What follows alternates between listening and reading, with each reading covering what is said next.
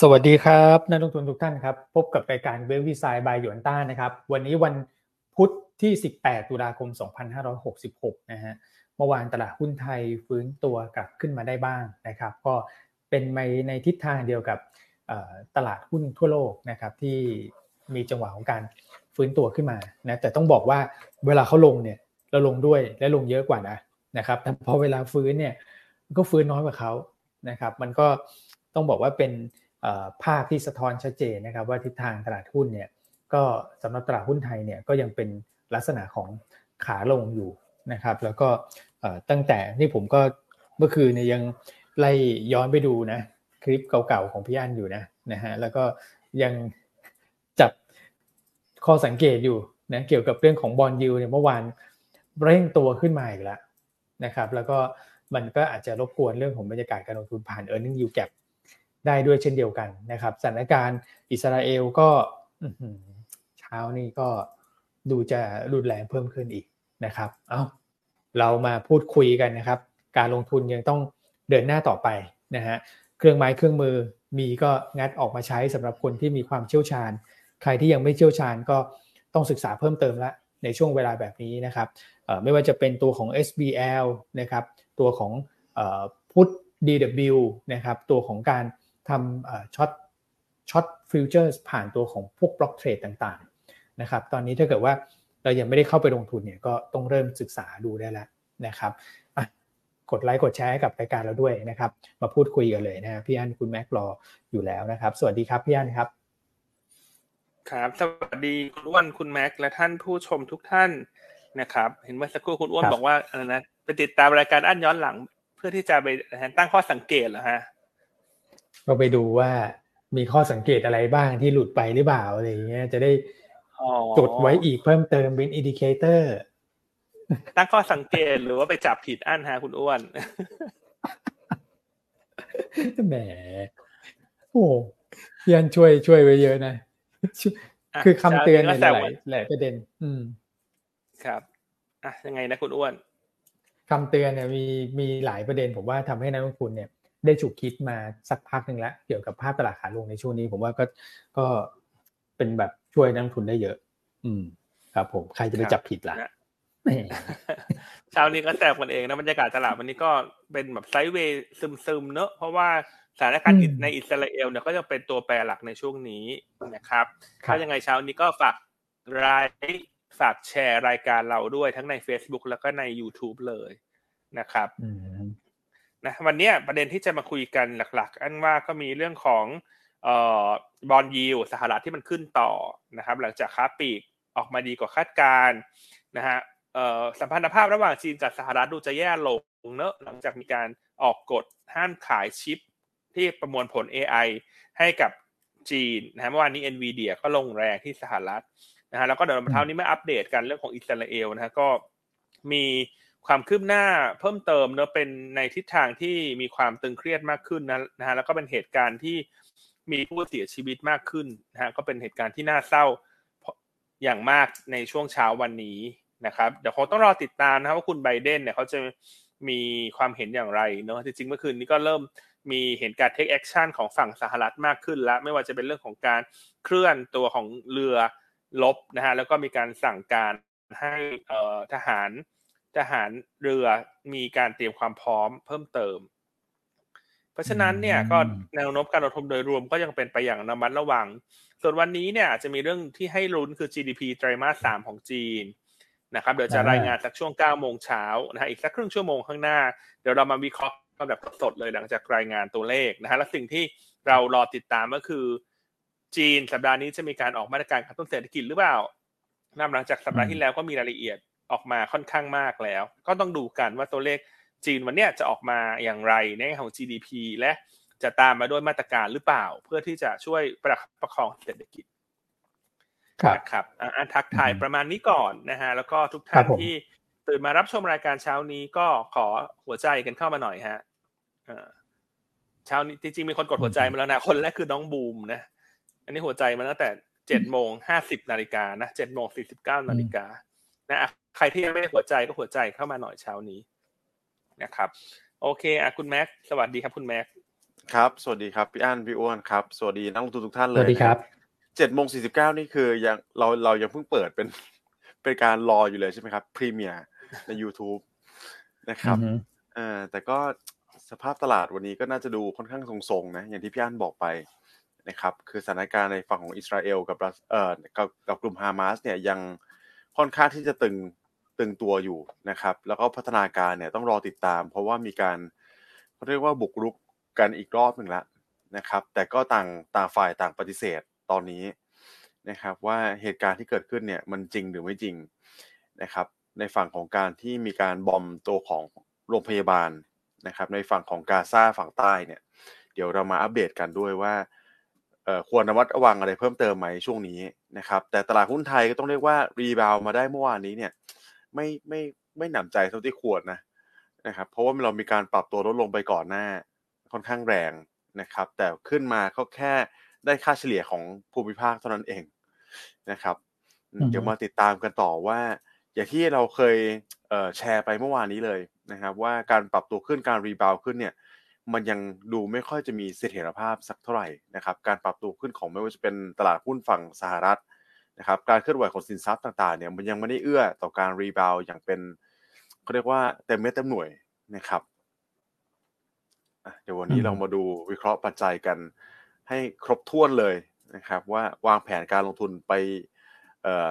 ยังไงดีในช่วงที่เหลือของสัปดาห์นี้นะครับอืมอืมโอเค ได้ครับผม โอเค มาดูกันครับครับอะ ในฝั่งของตลาดหุ้นไทยนะครับเมื่อวานนี้ปรับตัวขึ้นมาได้ 0.44เปอร์เซ็นต์นะครับครับ 6.29 จุดผมนะปิดตัวที่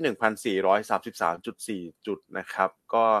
ถือว่าค่อนข้างใกล้ๆใกล้เคียงกับค่าเฉลี่ยในภูมิภาคเลยนะครับ ภูมิภาคเมื่อวานนี้ก็บวกไปสักประมาณ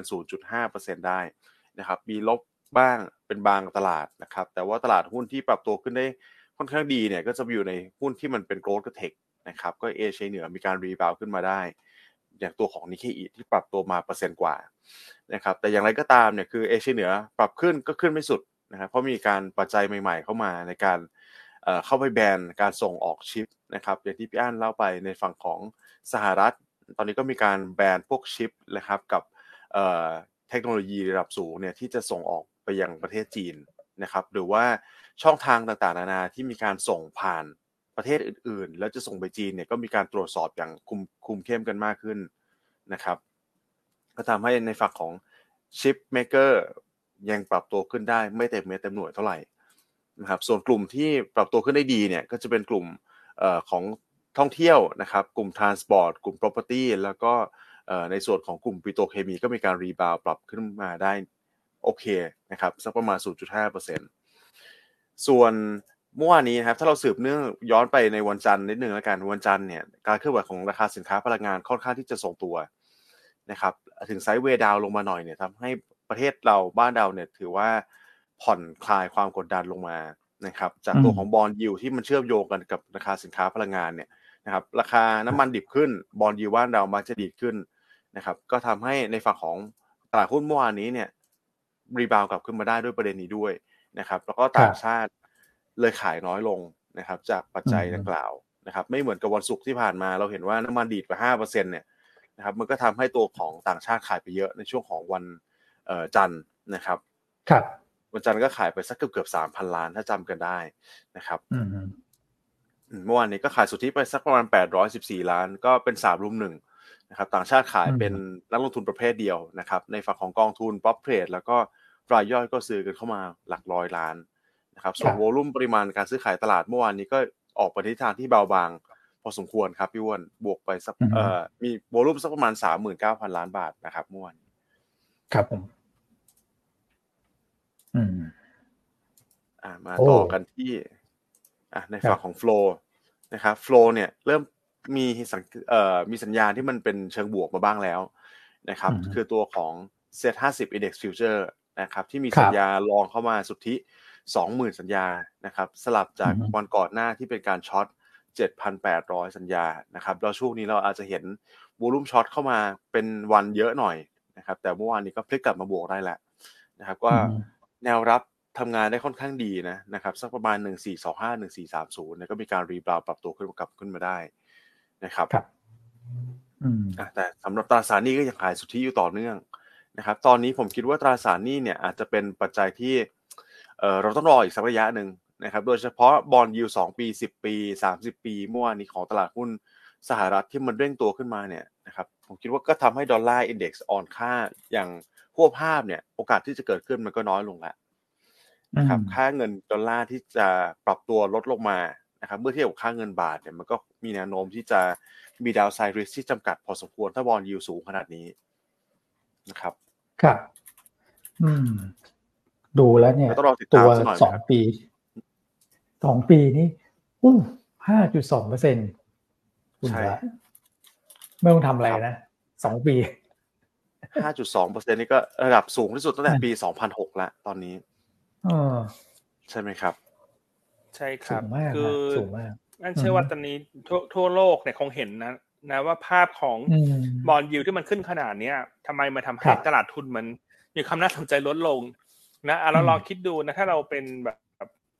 คนที่ลงทุนในพันธบัตรสหรัฐได้อย่างเงี้ยเอาแบบว่าสองปีไม่ต้องลงสิบปีหรอกสองปีเนี่ยมันได้ห้าจุดสองเปอร์เซ็นตนะครับ ก็แทบจะนอนกระดิกขารับเงินเลยนะ จริงฮะสองปีไม่ถูกไหมครับสั้นๆแล้วก็อืมได้อยู่ดีครับอืมห้าเปอร์เซ็นต์น่ะ คุณคิดดูมันได้มากกว่าดีเวเดนยิวฝั่งสหรัฐดิเพราะว่าดีเวเดนยิวโอเวอร์ออของหุ้นอเมริกาน่าจะอยู่สักประมาณสองเปอร์เซ็นไปปลายๆเท่านั้นเองนะ ใช่อืมนะครับแต่สาเหตุว่าใช่ครับทำไมหุ้นอเมริกายังไม่ลงเนี่ยก็เหมือนที่อันไปแชร์ไว้ในรายการ Trader KP กับ Money Chat ละนะเพราะว่าพอพอผลตอบแทนพันธบัตรสหรัฐมันสูงขนาดนี้เงินโดยรวม overall มันก็ดึงกลับไปยังสหรัฐ ถูกไหมครับเพราะพอดึงกลับไปเนี่ย มันก็ต้องมีการกระจายส่วนเนอะไปลงทั้งหุ้นทั้งพันธบัตรถูกไหมครับมันก็มันก็เลยเห็นปรากฏการณ์ว่าทำไมตลาดหุ้นทั่วโลกมันยุบตัวลง แต่อเมริกาเนี่ยมันยุบช้ากว่า ครับเออ คือมันมันไม่ใช่อเมริกาไม่ยุบนะ อเมริกาก็ยุบแต่อืมมันยุบช้ากว่า เพราะว่าโอเวอร์ออโดยรวมเงินมันถูกดึงกลับไปฝั่งนั้น อืมครับนะครับ เพราะฉะนั้นอันนี้ก็อืมน่าจะเห็นภาพชัดเจนขึ้นอะสมมติเมืองไทยแล้วกัน สมมติไทยเราลงทุนพันธบัตรรัฐบาลคุณได้ห้าเปอร์เซ็นต์นะคุณไปฝากเงินคุณได้สี่เปอร์เซ็นกว่า ถ้าเป็นเราเราจะยังซื้อหุ้นอีกไหมฮะ ใช่อืมถูกไหมฮะ ใช่ ครับครับอืมอะลองถามท่านผู้ชมดูก็ได้ฮะ ว่า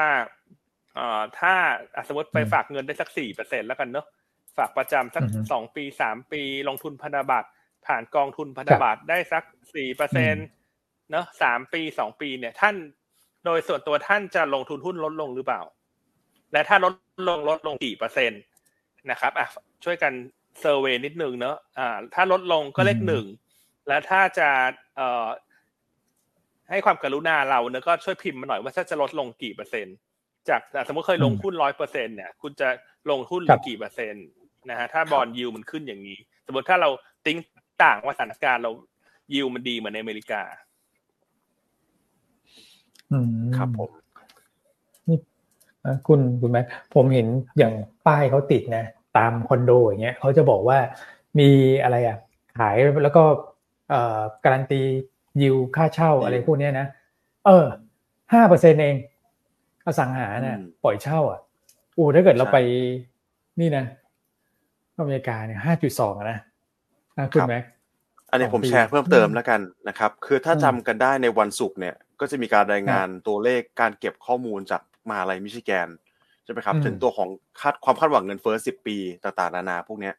ออกมาแล้วมาทำให้ตัวของ real yield เนี่ยมันปรับตัวลดลงนะ จริงๆแล้วเนี่ยอืมใน 10 ปีนะครับผมพอ ลดแต่ลดลงยังสูงมากอยู่นะครับอยู่ในระดับที่ประมาณสัก2.3เปอร์เซ็นต์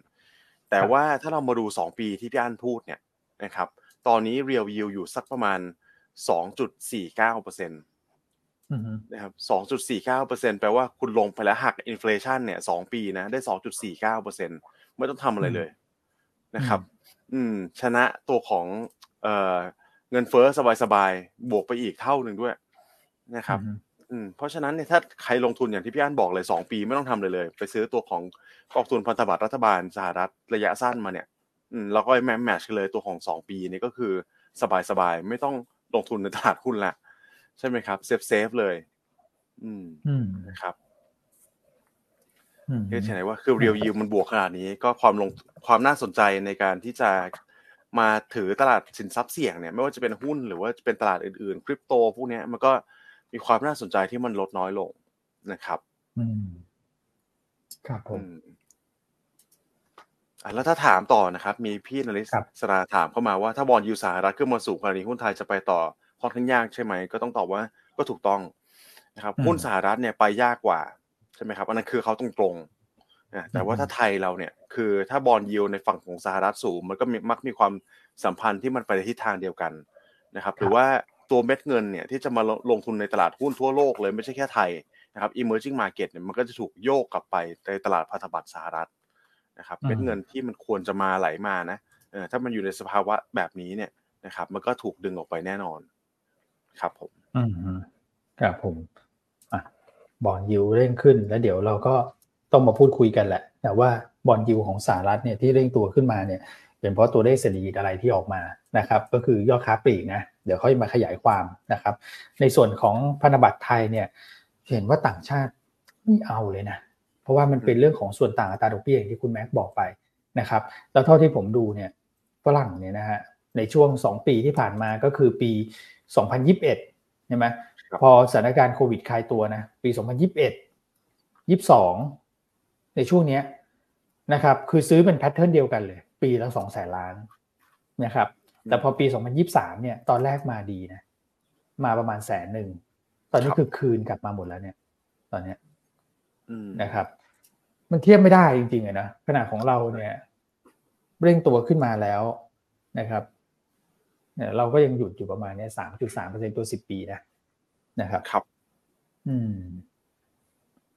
โอเคละแต่ข้อดีก็คือว่าไอ้สิ่งที่เขาซื้อไปเนี่ยเขาคืนกลับมาหมดละ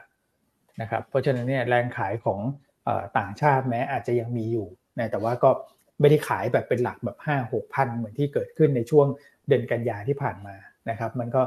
เอ่อสะท้อนภาพอย่างหนึ่งนะว่าหุ้น ขอให้เป็นอารมณ์เดียวกันแล้วกันนะครับ ปีนี้เหลือเท่าไหร่ในยดูซิหุ้นเนี่ยเออก็ใกล้เคียงกับที่พี่อันบอกนะ ยังเหลือประมาณสักอืมสองหมื่นห้าสามหอ่ามื่นสองหมื่ปีนซะห้าครับผมอืมครับผม ก็ขอให้เหมือนตราสารหนี้แล้วกัน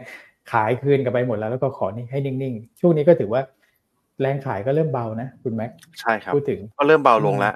นะครับ คือขายมาเยอะแล้วนะครับ จะหมดมือแล้วครับขายไปเยอะ ที่เคยเป็นที่สะสมมา อืมใช่นะครับ ก็ถึงเขาขายไม่เยอะอืมแล้วเนี่ย แต่ว่าการที่เขาจะอืมพลิกสถานะกลับมาเป็นซื้ออะอ่าอย่าผมเพิ่งไปหวังว่ามันยังไม่มีเหตุผล อืมใช่ไหมครับใช่โดยเฉพาะอือฮึอัตรา bond yield ที่มันสูงขนาดนี้นะครับ เพราะฉะนั้นก็อือฮึ คือถ้าต้องอย่างที่บอกเนี่ยนะครับคือถ้าไม่มีเงินเม็ดเงินใหม่เข้ามาในตลาดหุ้นไทย มันก็จะเป็นการแค่หมุน sector rotation เท่านั้นแหละนะครับบวกลบ sideway กันกรอบไม่ไม่กว้างนะครับแล้วก็เปลี่ยน sector เล่นกันไปตามธีมแต่ละวัน อันนี้ก็จะเป็นภาพที่เราเห็นกันค่อนข้างชินแล้วนะครับแล้วพอ flow ออกไปอีกนะครับพอ flow ออกไปปุ๊บก็ดึงให้ตลาดหุ้นไทยมันปรับฐานลงมานะครับอันนี้ก็จะเป็นภาพที่เอ่ออยากจะแชร์ให้เห็นภาพกันนะครับ ว่าทำไมจริงๆแล้วตลาดหุ้นไทยบางท่านก็มองว่า เอ๊ะจุดจุดนี้มันก็ไม่แพงแล้วใช่ไหมครับอืมหรือว่าหุ้นบางตัวเนี่ยเทรด valuation ค่อนข้างน่าสนใจเลย แต่ว่าเรื่อง liquidity ก็เป็นเรื่องหนึ่งที่สำคัญมากต่อการลงทุนในเอ่อสภาวะตลาดแบบนี้ด้วยนะครับ ก็ต้องอืมประเมินตรงนี้แหละ อืมถ้าเขายังหนักอยู่นะนะครับ เราก็ขึ้นยากเช่นเดียวกัน ครับผมอือฮึครับผมอะนี่อะแต่เมุพี่กอั้นนะนี้เออครับผม จะบอกว่าเริ่มมีคนตอบมาแล้วเนอะครับ อืมครับ อืมนะหลายๆท่านไหนก็ดูมีสิเทคนิคที่มาแชร์เนอะอย่างที่อือฮึอย่างพี่ฟิลนะเขาบอกว่าเขาลงทุนในหุ้นเท่าเดิม แต่เขาก็เปลี่ยนไปเทรดดิ้งมากขึ้น โดยใช้ selective รายตัวนะครับ แล้วก็มีเอ่อท่านหนึ่งนะฮะคุณพี่ธัญญาทันทัดอะไรตาอ่านว่าอะไรคุณแม่ก็อ่านไม่ออกสามสิบถึงสี่สิบเปอร์เซ็นเนี่ยอ่า โอเคเดี๋ยวสักชาครู่นะชครันบยนต์เหรอฮะ อืม นั่นสิอ๋อถ้าถ้าทนอือฮึยนต์ ถ้าอ่านผิดขออภัยอ่าอ่านผิดอ่านผิดขออภัยนะยังไงอะฝากพิมพ์ภาษาไทยเข้ามาหน่อยนะอ่านยังไงอะอาจจะเป็นแบบว่าลูกครึ่งญี่ปุ่นหรือเปล่าฮะ ชื่ออะไรอ่านยากอือฮึนิดนึงนะฮะอะอืมคุณหนุ่มหนุ่มบอกยังลงร้อยเปอร์เซ็นต์นะฮะ เพราะว่าหุ้นลงมาเยอะชอบอืมอืมอืมนะครับอืมโอเคเนอะอะก็แล้วแต่เทคนิคเนอะอืม คุณพี่แมวน้อยเนอะถามว่ามีหุ้นที่ลงทุนใน bond yield อเมริกาบ้างไหมคะเออหุ้นที่ลงทุนใน bond yield อเมริกาน่ะไม่มี แต่ว่ากองทุนที่ลงทุนในพันธบัตรสหรัฐน่ะมีนะครับครับเอ่อหลักๆก็จะมีเท่าที่อันเห็นขายในตลาดก็จะถ้ามีของทิสโก้นะแต่ทิสโก้เนี่ยเราไม่ได้เป็น selling agent ก็จะเป็นเอ่อ T T Treasury บางท่านจำไม่ผิด TUS Treasury นะแต่ตัวที่เป็นผสมนะอาจจะมีลงทุนในหุ้นกู้ เอกชนบางส่วน แล้วก็เป็นพันธบัตรรัฐบาลถ้าเป็นส่วนใหญ่เลยจะเป็นตัว UGIS ขีด N นะครับ ที่คุณนัดแนะนำบ่อยๆ นะครับเพราะฉะนั้นถ้าจะลงทุนในเรื่องของบอลยูอเมริกาเนี่ยก็ต้องลงทุนพวกหุ้นกู้หรือถ้าท่านเทรด global trade นะครับ ท่านก็สามารถลงทุนผ่านพวก ETF ที่เป็น ETF ที่อ้างอิงพันธบัตรอเมริกาได้นะครับ มันจะมีหลายตัว นะครับยังไงลองเซิร์ชกันดูนะแต่นี้ก็ต้องลงทุนเป็น global trade นะมันก็จะมีเรื่องของอัตราแลกเปลี่ยนเรื่องเงินเข้าเงินออกอาจจะมีเรื่องของภาษีต่างๆ มาเกี่ยวข้องด้วยนะครับ ก็มีหลายทางเลือกนะครับ แต่ทางเลือกอาจจะไม่ได้มากนัก หรือว่าไม่ได้สะดวกเหมือนเราซื้อหุ้นไทยเพราะฉะนั้นถ้าง่ายๆสุดๆก็ซื้อกองทุน ตราสารพันธบัตรสหรัฐอย่างเงี้ย ก็จะตรงๆหน่อย ง่ายๆหน่อย ซื้อง่ายกองทุน อืมครับผม ครับ โอเคอะคุณอ้วนก็โชว์ขึ้นหน้าจอนะ UGIS ขีด N ใช่อันนี้ที่แนะนำไปล่าสุดเลยฮะที่คุณนันแนะนำไปครับนะครับอะคุณพี่จนทานแชร์เข้ามานะว่าน่าจะอ่านว่าว่าตะตอนยอนตาต่อนยอนอย่างเงี้ยเหรอตะตอนยอนนะฮะเป็นแนวเกาหลีภาษาด้วยนะฮะอืมอ๋อ มีมีภาษาเหนือไงต่อนยอนต่อนยอนตาต่อนยออ๋อนภาอะไรษาอย่างเหนืเงี้อยนะภาษาไม่แน่ใจเหอเออ ไม่แน่ใจฮะ ต้องให้อะโอเค ไม่เป็นพี่ไรเจ้าตัวเดี๋ยวเราคุณอืมพี่เดี๋ยวเราคุณพี่มาเฉลยอะคุณแม็กไปใช่ต่อดีฮะ วันนี้คุณแม็กคุณแม็กจะมีข้อสังเกตอะไรไหมฮะ SBL NVDR เนี่ยเมื่อวานคุณโอ้แม็กโหตั้งข้อสังเกตทีเขาสะดุ้งกันหมดเลยนะสะดุ้งเลยนะครับ ติดชาร์ตสองวันติดกันเลยครับพี่ฮันนะครับในส่วนของ SBL นี่ฮาน่าเหมาไปเลยนะครับ ทั้ง NVDR แล้วก็ทั้งตัวฮาน่าในกระดานแม่นะครับก็หกร้อยเก้าสิบล้านบาทวอลุ่มค่อนข้างเยอะนะสำหรับตัว NVDR นะครับแต่ถ้าเราไปดูเออขออภัยตัวของ SBL ที่มัน N เป็น N NVDR นะครับแต่ถ้าเรามาดู NVDR ตรงๆเนี่ยโอ้โห แรงขายเยอะกว่าอีกนะครับพันสามร้อยห้าสิบสองล้านอืมก็เยอะเยอะหนักหน่วงเลยทีเดียวนะคสรัอบงวันติดเลยนะ ใช่นะครับ อืมก็ ตาตามที่เราสังเกตกันนะครับเมื่อวานนี้ก็อืมมีการให้มุมมองไปแล้วแหละว่า ระยะสั้นก็คงต้องมีการปรับฐานลงก่อนนะครับ แล้วเดี๋ยวเราไปติดตามระยะกลางถึงยาวอีกทีว่าการลงทุนเนี่ยมันจะช่วยให้ผลนะครับ ที่เขาเพิ่มทุนเนี่ยนะครับเป็น PP เข้ามานะครับจะเป็นการชดเชยตัว dilution effect ที่มันเกิดขึ้นได้หรือเปล่านะครับวันนี้ครับพี่ต้องก็มีการออกบทวิเคราะห์พรีวิวตัวของฮาน่าด้วย ใช่ไหมครับพี่อาร์ตพี่อ้วนครับอ่า ทันควันเลยต้องเรียกว่าทันทันท่วงทีเลยนะครับ คือกำไรเนี่ยอาจจะไม่ได้โตเติบโตหวือหวามาก Q on Q นะครับอืมอืม ก็เติบโต single digit นะครับ ส่วน year on year ก็มีการปรับตัวลงเล็กน้อย single digit เช่นเดียวกันนะครับ แต่ข้อสังเกตที่พี่ตะเอ่อพี่พี่ต้องตั้งให้ไวิเนี่ยก็คือ valuation ปัจจุบันเนี่ยค่อนข้างก็ถือว่าเอ่ออาจจะเกือบเกือบที่จะตึงแล้วนะนะครับ ถ้าเราไปดูอืม SD band เนี่ย ถ้าเราให้ค่าเฉลี่ยก็ถือว่าค่อนข้างจะที่จะตึงแล้ว นะครับ โดยเฉพาะประมาณการปีหน้าที่ทำไว้ก็คือ ค่อนข้างอารมณ์อร่วยพอสมควรที่พี่ต้องพูดนะครับ เพราะปีหน้าดูใน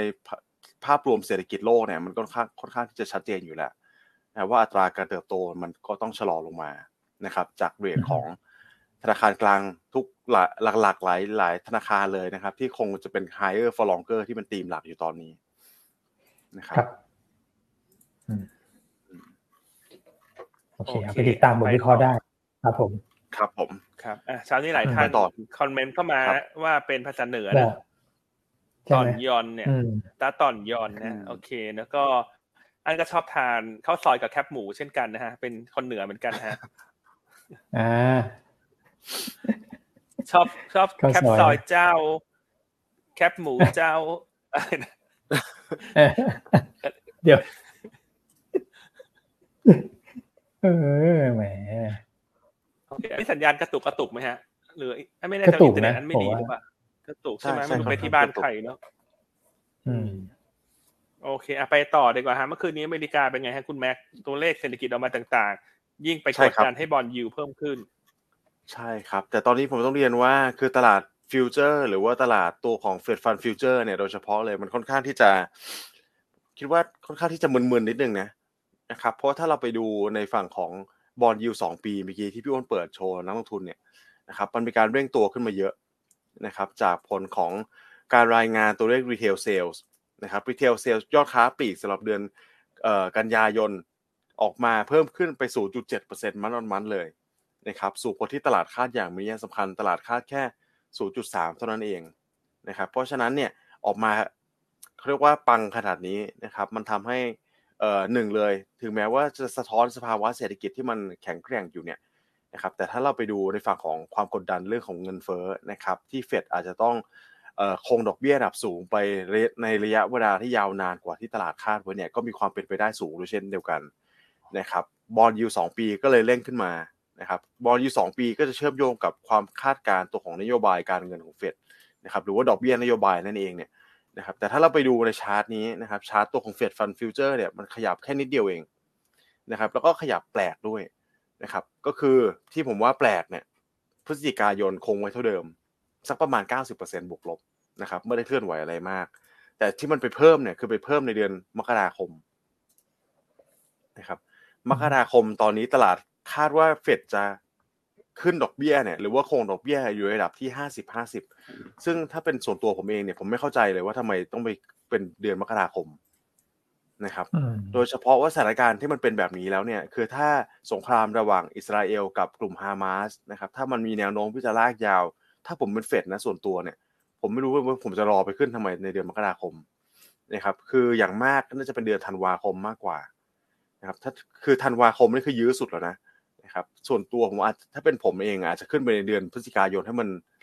ชัดๆไปเลยรอบหนึ่งก่อน แล้วก็ดู reaction ของ market แล้วคุณจะไป pause อีกทีหนึ่งก็ได้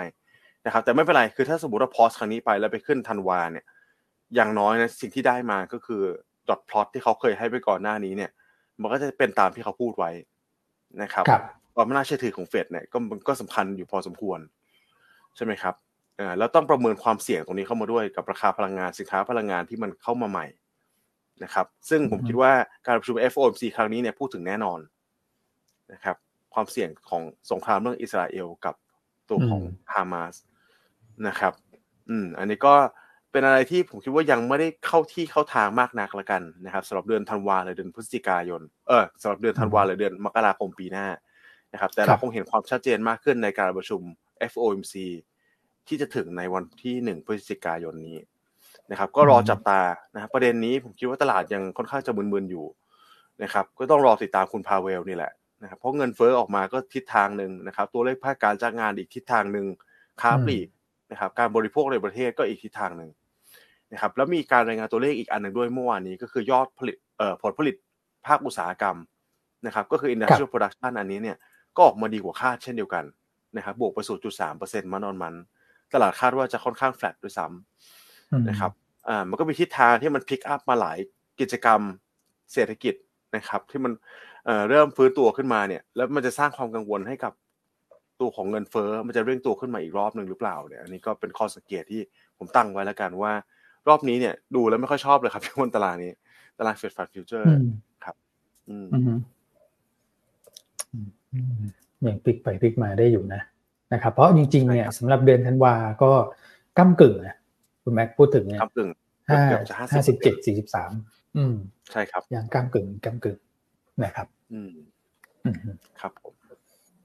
แต่ว่าดูทรงแล้วมาอีกครั้งแน่นอนเลย ผมเคยใช่เห็นตารางอย่างเงี้ย แล้วผมก็พยายามแบบ เบสว่า เอ้ยไม่ขึ้นนะ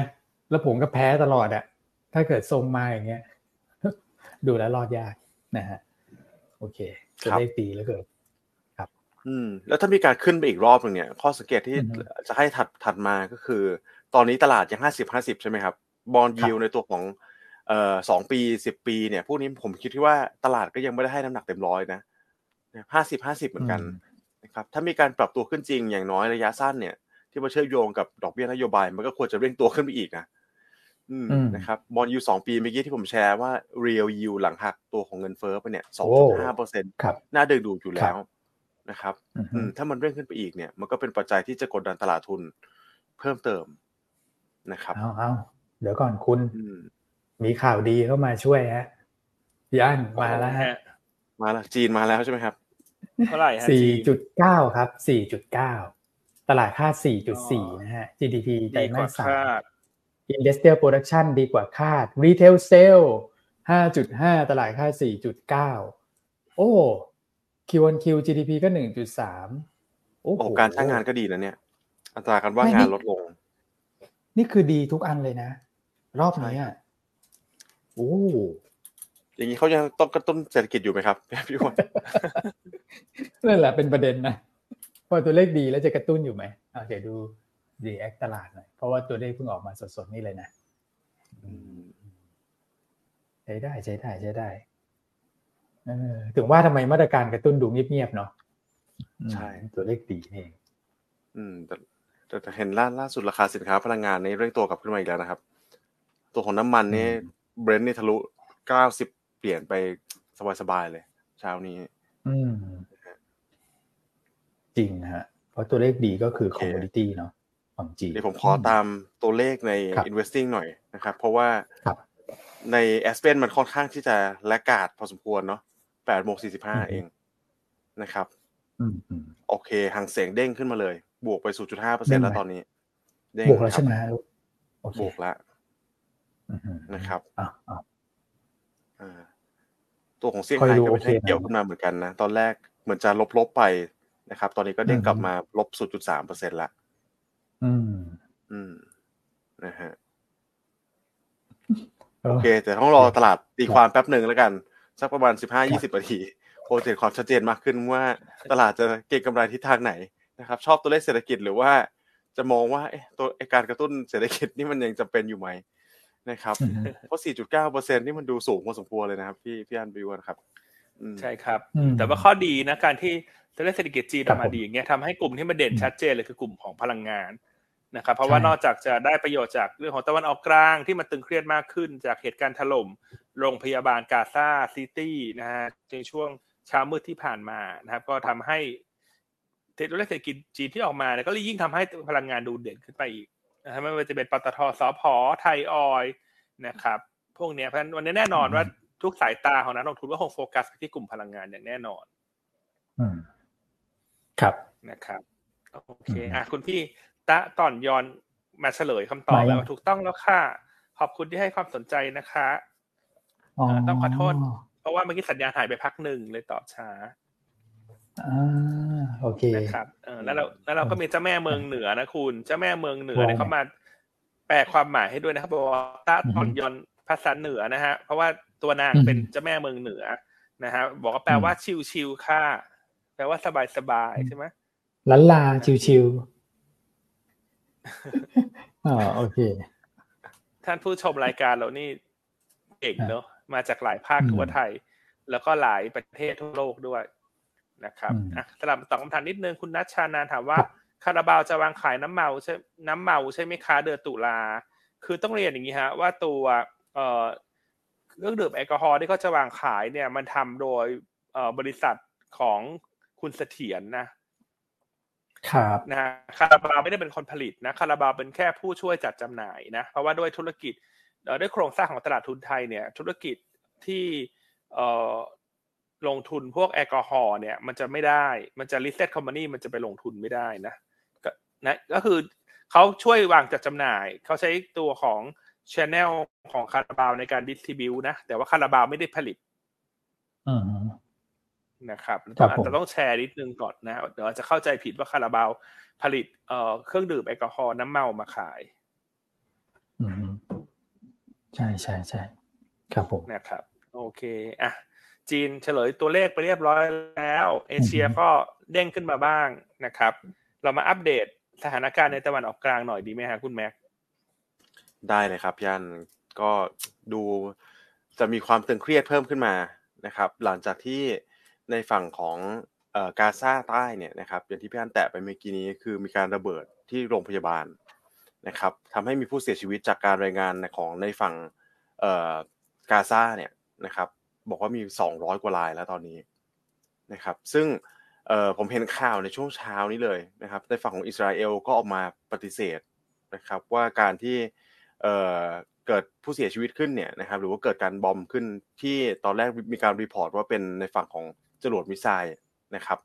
เออเป็นเขาเขาบอกเขาไม่ได้ทำนะครับอันนี้ผมก็เอ๊ะ นะสุปมันมันยังไงกันแน่นะครับ ข่าวสารที่มาจากฝั่งนู้นเนี่ยมันก็จะเป็นการเขาเรียกว่าเป็นข่าวสารทางการเมืองที่ออกมาพยายามจะทำอะไรเพิ่มเติมขึ้นหรือเปล่านะครับ เพราะว่ามันเหมือนกับในฝั่งของสหรัฐกับจีนเลยนะครับ ย้อนไปถึงไอตัวของบอลลูนที่ผ่านมาเนี่ยนะครับก็เป็นการปฏิเสธข่าวกันต่อเนื่อง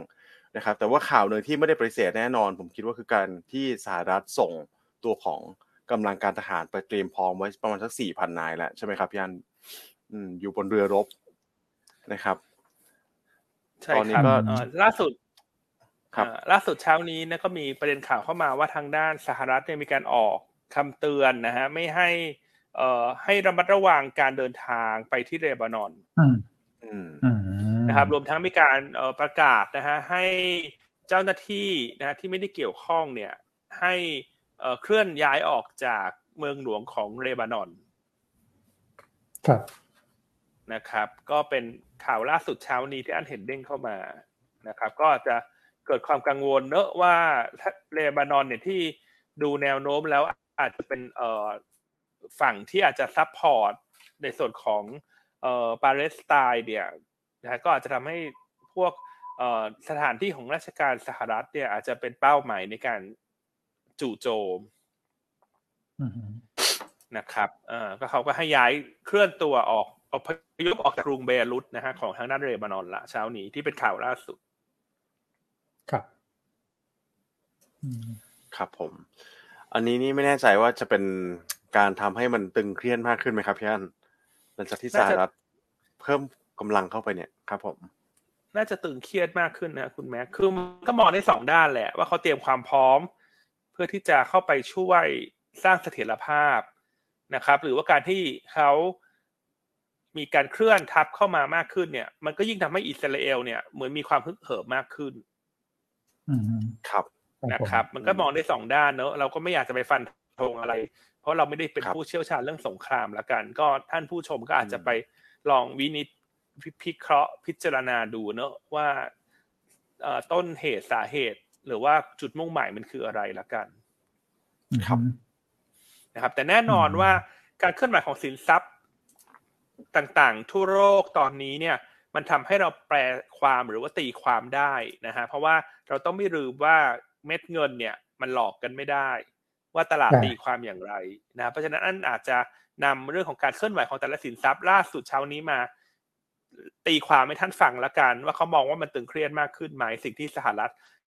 เอ่อเข้ามาอือฮึซัพพอร์ตอิสราเอลเนี่ยนะครับถ้าดูจากทองคำเช้านี้ที่เพิ่มขึ้นมาเกือบหนึ่งเปอร์เซ็น ใช่ไหมฮะ น้ำมันเนี่ยตอนนี้บวกไปสองเปอร์เซ็นกว่าละ แน่นอนว่าอันนี้มันตีความแน่นอนว่าความตึงเครียดมันควรจะเพิ่มขึ้น ครับผมใช่ครับนะก็อันนี้ก็เป็นการตีความจากการเข้ามาของสินทรัพย์เนอะเรา ไม่ได้ใช้ความรู้สึกส่วนตัวมาอธิบายเนอะว่ามันเป็นยังไง อืม อืมอืมโอ เคอะแต่สถานโอการเคณ์อะก็ต้องค่อตินดตามข้างกันเนอะน่าเป็นก็ต้องห่วง ใช่ครับเออก็ต้องภาวนาเนอะให้เหตุการณ์ มันไม่ลุกลามละกันนะครับ ก็จะใช่ไม่ได้ครับมีอะไรมากมายละเช้านี้เรื่องของตะวันออกกลางก็รออย่างเดียวแล้วตอนนี้นะครับครับ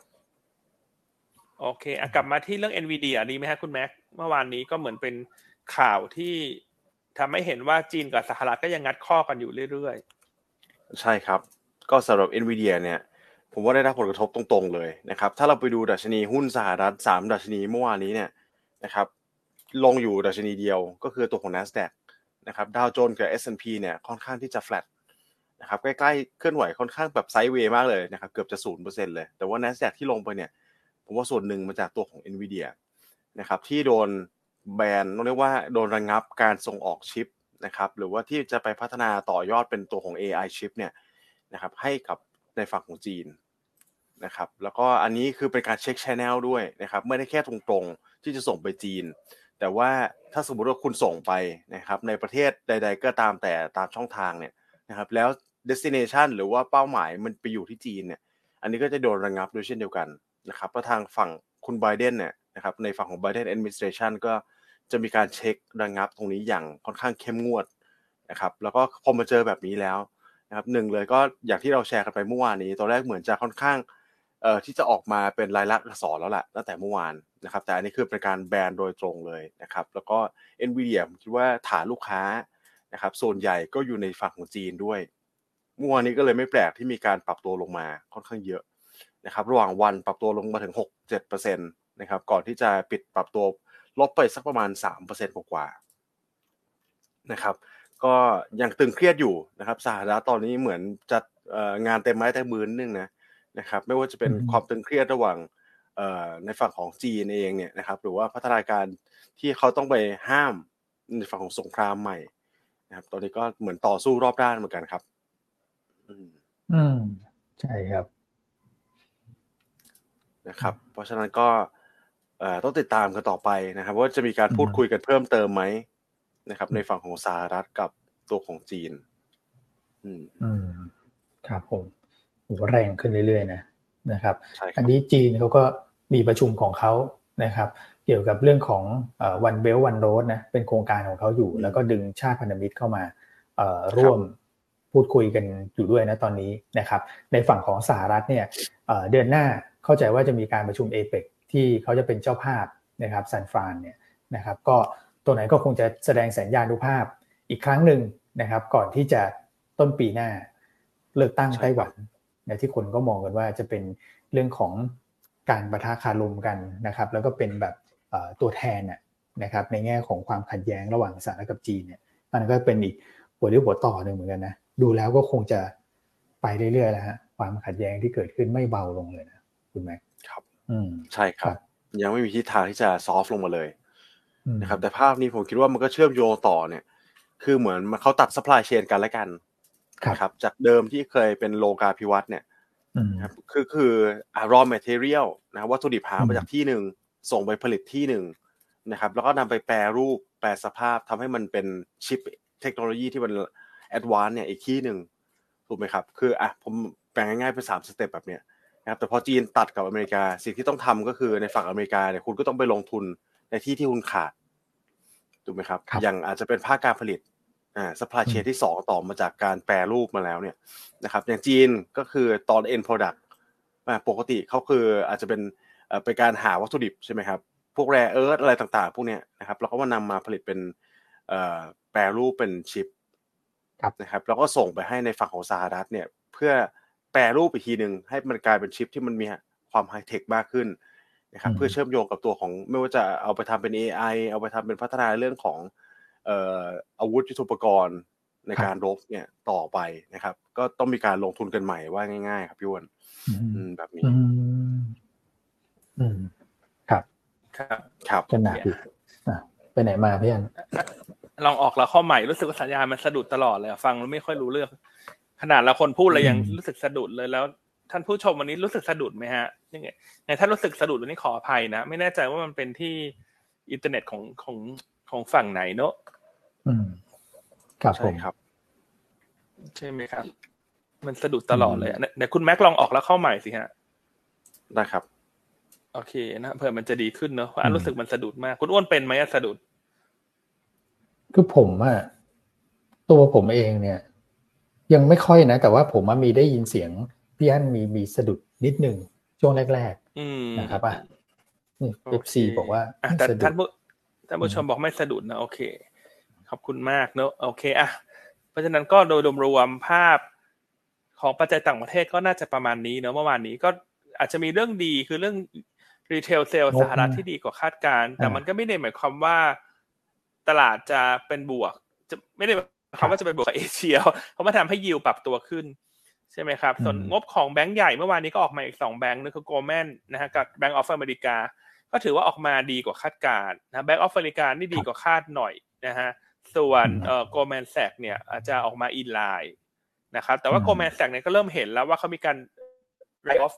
นะครับเรื่องของเอ่อสินเชื่อภาคพาณิชย์นะครับเอ่อพวก real estate ต่างๆ เริ่มเห็นภาพที่มันชัดเจนมากขึ้น แล้วว่ามีการตั้งสำรองมากขึ้น นะครับส่วน Bank of America เนี่ยถ้าไปดูรายละเอียดไส้ในเนี่ยจะมีตัวเลขของ unrealized loss ในการถือพันธบัตรสหรัฐที่ยอดเนี่ยมันมากขึ้นเรื่อยๆมากขึ้นเรื่อยๆนะแต่เนื่องจากเขาถือจนครบกำหนดเนี่ย maturity เนี่ยมันก็เลยไม่ต้อง mark loss ลงใน P&L นะครับ แต่ก็นั่นก็สะท้อนให้เห็นว่าตัวของดอกเบี้ยที่มันเพิ่มขึ้นเนี่ย มันก็ทำให้มีผลขาดทุนที่มันซ่อนอยู่ แต่อย่างไรก็ตามถ้าเขาไม่มีปัญหา liquidity เช่นไม่ได้มีคนแห่ไปถอนเงิน อันนี้ก็จะไม่ได้เป็นปัญหาที่จะลุกลาม เพราะว่าเขาก็ถือให้ครบกำหนด มันจะต่างกับแบงก์กลางเล็กที่มันพังไปก่อนหน้า เพราะว่าพอมีคนแห่ไปถอนเงินทำให้เขาต้องเปลี่ยนแอสเซทให้กลายเป็นเงินสด เลยต้องขายพันธบัตรออกมา ซึ่งในกรณีนั้นเนี่ยก็เลยทำให้แบงก์กลางเล็กที่เคยเกิดปัญหาไปแล้วก่อนหน้า พวก Silicon Valley Bank อะไรพวกนี้เหตุการณ์มันเลยยังไม่ได้เกิดซ้ำรอยกับแบงก์ใหญ่ นะครับเพราะแบงก์ใหญ่เขามี liquidity เพียงพอที่จะรองรับการมาถอนเงินนะฮะแล้วด้วยฐานขนาดใหญ่กว่า แล้วพวกนี้มันก็เลย secure กว่า แล้วก็ธุรกิจก็หลากหลายด้วย ถ้าจากมาได้แบงก์กลางเล็กอเมริกาที่ล่มไปเนี่ยมันเป็นธุรกิจที่มันโฟกัสเพาะกลุ่มจำได้ไหมฮะไปจับพวกธุรกิจ tech ธุรกิจของสตาร์ทอัพต่างๆ ดังนั้นถามว่าเออมันต้องติดตามไหมก็ต้องบอกว่าต้องติดตาม เพราะว่าตัวเลขที่มันขาดทุนซ่อนอยู่เนี่ยมันมากขึ้นเรื่อยๆนะแต่ยังไม่ต้องกังวลมาก เพราะว่า สิ่งเหล่านี้มันก็คือเป็นการถือให้ครบกำหนดเท่านั้น จะมีปัญหาก็ต่อเมื่อ มีความจำเป็นต้องขายสิ่งเหล่านี้ออกมาแล้วเปลี่ยนเป็นเป็นเงินสด อันนั้นต้อง mark loss ผ่าน P&L นะครับโอเคอะก็แชร์ประมาณนี้นะสำหรับตัว e a r n i n g ของอเมริกาเมื่อคืนนี้ ส่วนวันนี้ก็จะมีตัวใหญ่ๆออกมาเนอะเออ Morgan Stanley Netflix Tesla เนอะตัวที่เป็นไฮไลท์ก็จะเป็นเทสลาแหละ ที่จะเป็น swing factor ให้กับเอ่อ ตัวดัชนี NASDAQ ของสหรัฐในคืนนี้ ครับนะครับ โอเคอะคุณแม็กกลับมาละ หลาย ๆ ท่านที่รับชมเขาก็บอกว่าเสียงฟังชัดนะเออน่าจะเป็นเน็ตของของของเราเองเนอะของคนพูดเองอืมครับผม โอเคฮะโอเคอะคุณแม็กมีอะไรเสริมไหมฮะ ต่างประเทศ อืมต่างประเทศวันนี้น่าจะครบถ้วนครับย่านครับผม โอเคอะกลับมาที่คุณอ้วนนิดนึงไหมฮะ ครับ นิดนึงครับพี่อันนี่ ตอนนี้เมื่อวานเนี่ยเห็นภาพนะท่านนายกจับมือกับประธานาธิบดีสีจิ้นผิง แล้วก็คุณปูตินด้วยนะของรัสเซียนะซึ่งก็ถือว่าเป็น ผมว่าในในมุมมองนะผมก็ยังคิดว่าเป็นเป็นภาพที่ดีนะเพราะว่าก่อนหน้านี้เราไม่ค่อยมีภาพแบบนี้สักเท่าไหร่นะครับ มีคำถามมาช่วงต้นรายการพอดีเลยว่านายกเนี่ยไปพูดคุยกับทั้งภาครัฐนะครับ แล้วก็บริษัท เอกชนชั้นนำในจีนเนี่ยจะมีผลยังไงกับบ้านเราบ้างนะครับ อย่างแรกเท่าที่ที่ผมดูเนี่ยก็คือไปคุยกับหลายบริษัทเลยนะครับ ไม่ว่าจะเป็นผิงอันเสี่ยวมี่นะครับอาลีบาบานะครับ แล้วก็รวมถึงบริษัทที่เกี่ยวข้องกับเรื่องของการลงทุนโครงสร้างพื้นฐานด้วยนะครับ ก็อันเนี้ยผมคิดว่าก็เป็นภาพที่จะเชื้อเชิญเข้ามาลงทุนแหละนะครับ ถ้าเกิดว่าเชื้อเชิญมาลงทุนเนี่ยมันก็จะเป็นบวกกับพื้นที่ก่อนก็คือกลุ่มพวกนิคมอุตสาหกรรมนะครับ ในตอนนี้ก็คือยังเป็นกลุ่มที่แข็งอยู่แล้วแหละนะครับ ไม่ค่อยมีตัวไหนที่ปรับตัวลงมาเลยอมตะโรจนะ WHA นะยังห่วงอยู่ว่าจะมีที่พอขายเขาหรือเปล่านะครับ กลุ่มที่ 2 ก็จะเป็นพวกโครงสร้างพื้นฐานทางด้านการสื่อสารนะครับ เพราะว่าพอเข้ามาลงทุนกันเนี่ยนะครับสิ่งที่เขาจะใช้เนี่ยไม่ว่าจะใช้บ้านเราเป็น hub หรือว่าเป็นฐานการผลิตก็ดีเนี่ยนะครับมันต้องมีเรื่องของการสื่อสารเนี่ยเข้ามาช่วยด้วยนะครับ เพราะฉะนั้นก็จะเป็นบวกกับ Symphony ด้วย SYMC นะครับอันนี้ผลประกอบการก็ดีวันดีคืนนะครับแล้วก็ได้แรงหนุนจากตรงนี้ support พอดีนะครับแล้วก็กลุ่มที่3เนี่ยพอคนเขาเข้ามาอยู่มากขึ้นนะครับผมคิดว่าก็น่าจะมาช่วยประคับประคองกลุ่มอสังหาริมทรัพย์ที่ตอนนี้อ่อนเปรี้ยเพียแรงมากเลยนะครับเพราะว่าฐานปีที่แล้วก็สูงนะครับก็น่าจะพอมาช่วยได้บ้างนะแต่ก็ขึ้นอยู่กับรัฐบาลว่าเขาจะผ่อนกฎผ่อนเกณฑ์อะไร ให้ซื้ออสังหาริมทรัพย์ได้เพิ่มเติมหรือเปล่านะครับอันนี้ก็จะเป็นภาพที่ผมคิดว่ามันก็ก็มีปัจจัย บวกตัวนี้รออยู่นะแต่ว่าเขาตอบรับ แต่ก็ยังไม่ได้เข้ามาลงทุนในทันทีนะอันนี้เราก็ต้องติดตามต่อเนื่องนะครับสำหรับเรื่องของการลงทุนในระยะถัดไปนะส่วนประเด็นอีกอันนึงผมคิดว่าก็เรื่องของการลดน้ำมันเบนซินนะครับที่ก่อนหน้านี้มันจะกดดันหุ้น2 ตัวก็คือพวกปั๊มน้ำมันนะพี่อันคุณแม็กก็คือ OR PTG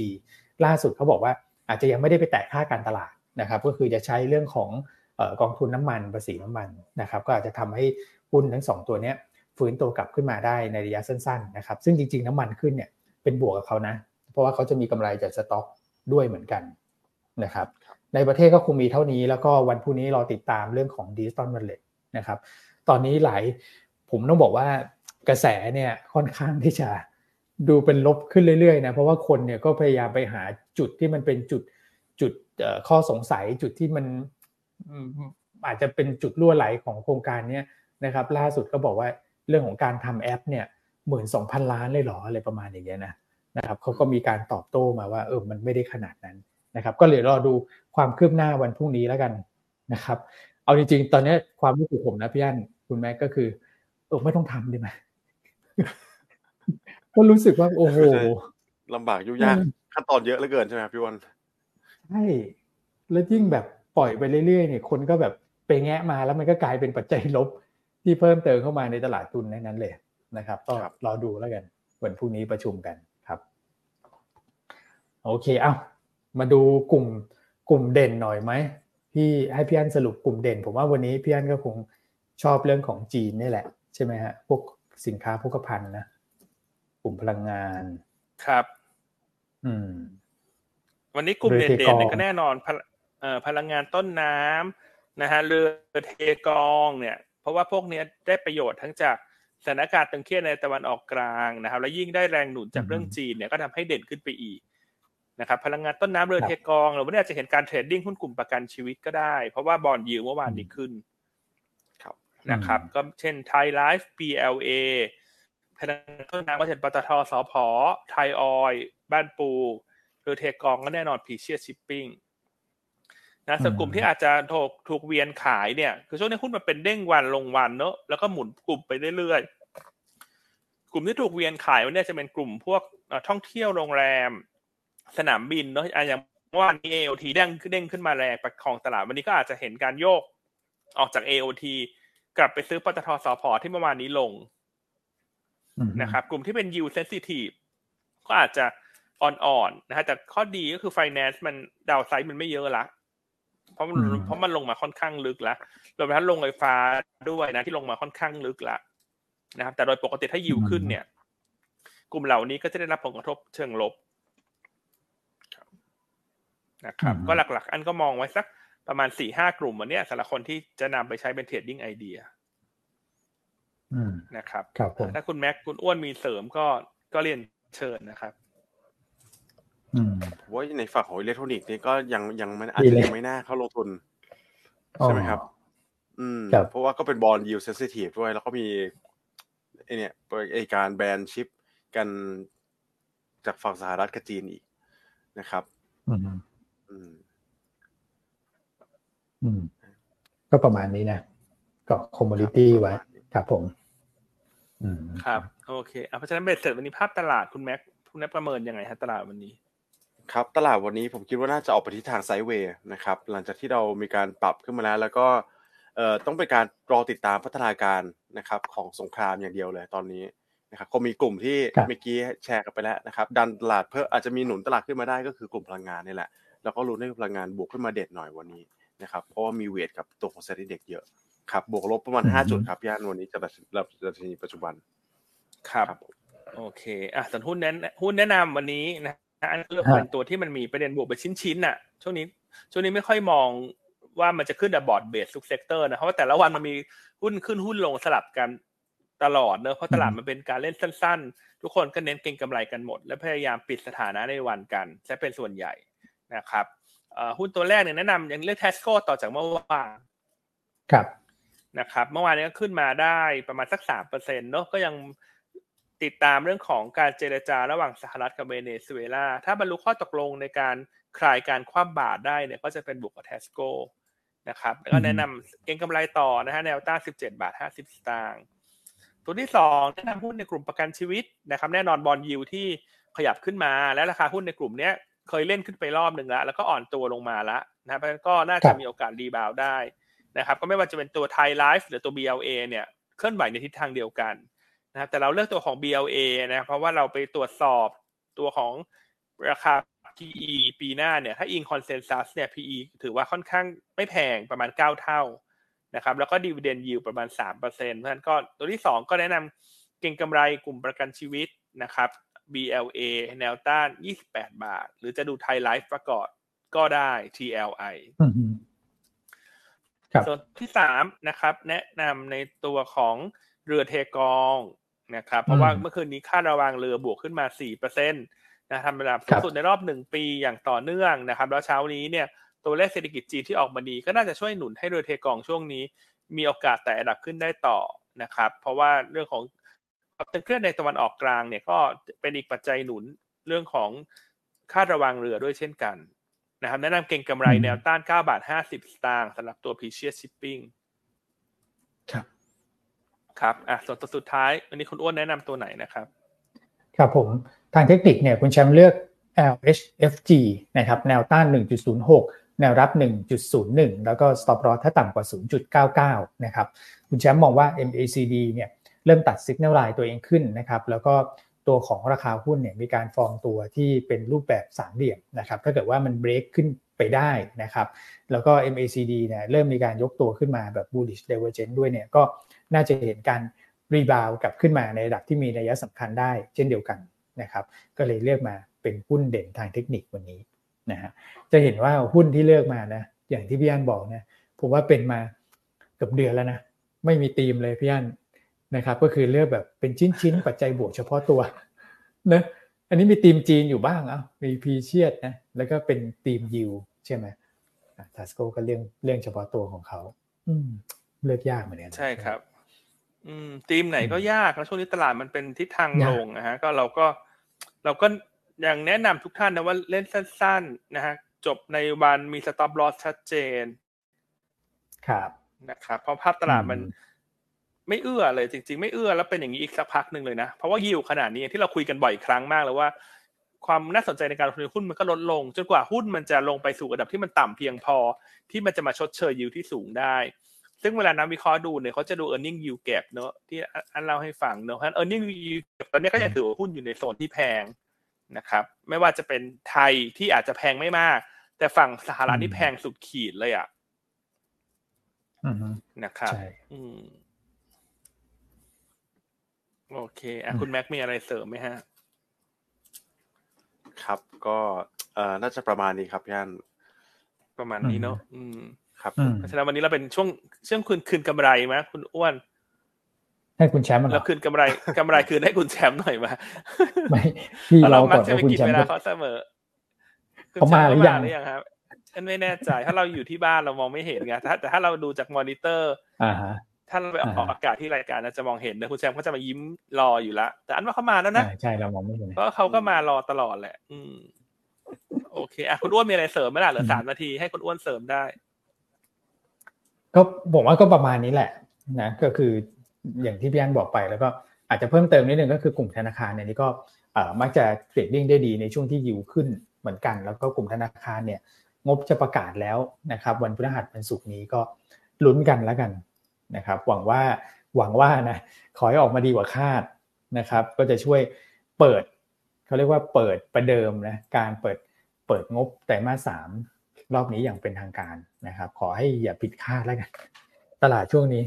อะไรที่ผิดคาดเนี่ยโอ้โหเยอะจริงๆนะเชิงลบเนี่ยขอให้มันเชิงบวกหน่อยนะครับ ครับโอเคโอเคถ้าอย่างนั้นก็สุดท้ายแล้วกันขอคะแนนเสียงทุกท่านด้วยนะครับเรายังอยู่ในช่วงของการโหวตรางวัลนวิเคราะห์ยอดเยี่ยมนะครับ ก็สามารถโหวตได้ถึงวันที่ 31 ตุลาคมนะฮะก็ท่านสามารถสแกน QR code นะฮะในการโหวตได้ ทางด้านซ้ายล่างของหน้าจอท่านเลยนะฮะสำหรับท่านที่ยังไม่ได้ร่วมโหวตรางวัลนักวิเคราะห์ยอดเยี่ยมประจำปี 2566 นะฮะก็ฝากทุกท่านด้วยนะฮะฝากหยูนต้าไว้ในใจของท่านด้วยนะฮะประเภททีมเบอร์ 18 นะฮะแล้วก็ประเภทอื่นๆ ตามหมวดต่างๆนะฮะก็ตามเบอร์ที่โชว์ไว้หน้าจอเลย หรือถ้าขี้เกียจจำเบอร์ก็ค่อยๆ คลิกไปทีละหมวดแล้วดูชื่อบอลอยวนต้านนะฮะแล้วก็มีนักวิเคราะห์ เข้าลงแข่งขันครบทุกหมวดรางวัล ในปีนี้เหมือนทุกๆ ปีเช่นเดิมนะอย่างคุณแม็กก็ลงในหมวดของอสังหาริมทรัพย์นะคุณอ้วนลงในหมวดของนักกลยุทธ์เยี่ยมแล้วก็ตัวของ ESG นะส่วนคุณแชมป์ก็ลงสองหมวดเช่นกันนะฮะหมวดเทคนิคกับหมวดทองคำแล้วปีนี้ก็ให้น้องปรีนะฮะอันนี้เป็นแบบว่าแนวหล่อแบบเซอร์เซอร์นะลงในหมวดของอนุพันธ์เช่นกันนะฮะส่วน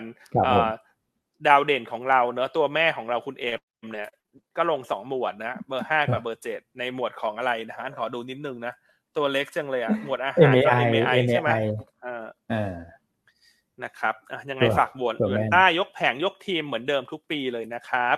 โอเค ถ้างั้นวันนี้ลาไปแต่เพียงเท่านี้แล้วเดี๋ยวพบกันใหม่ในวันพรุ่งนี้นะก็ขอให้สถานการณ์ในตะวันออกกลางคลายตัว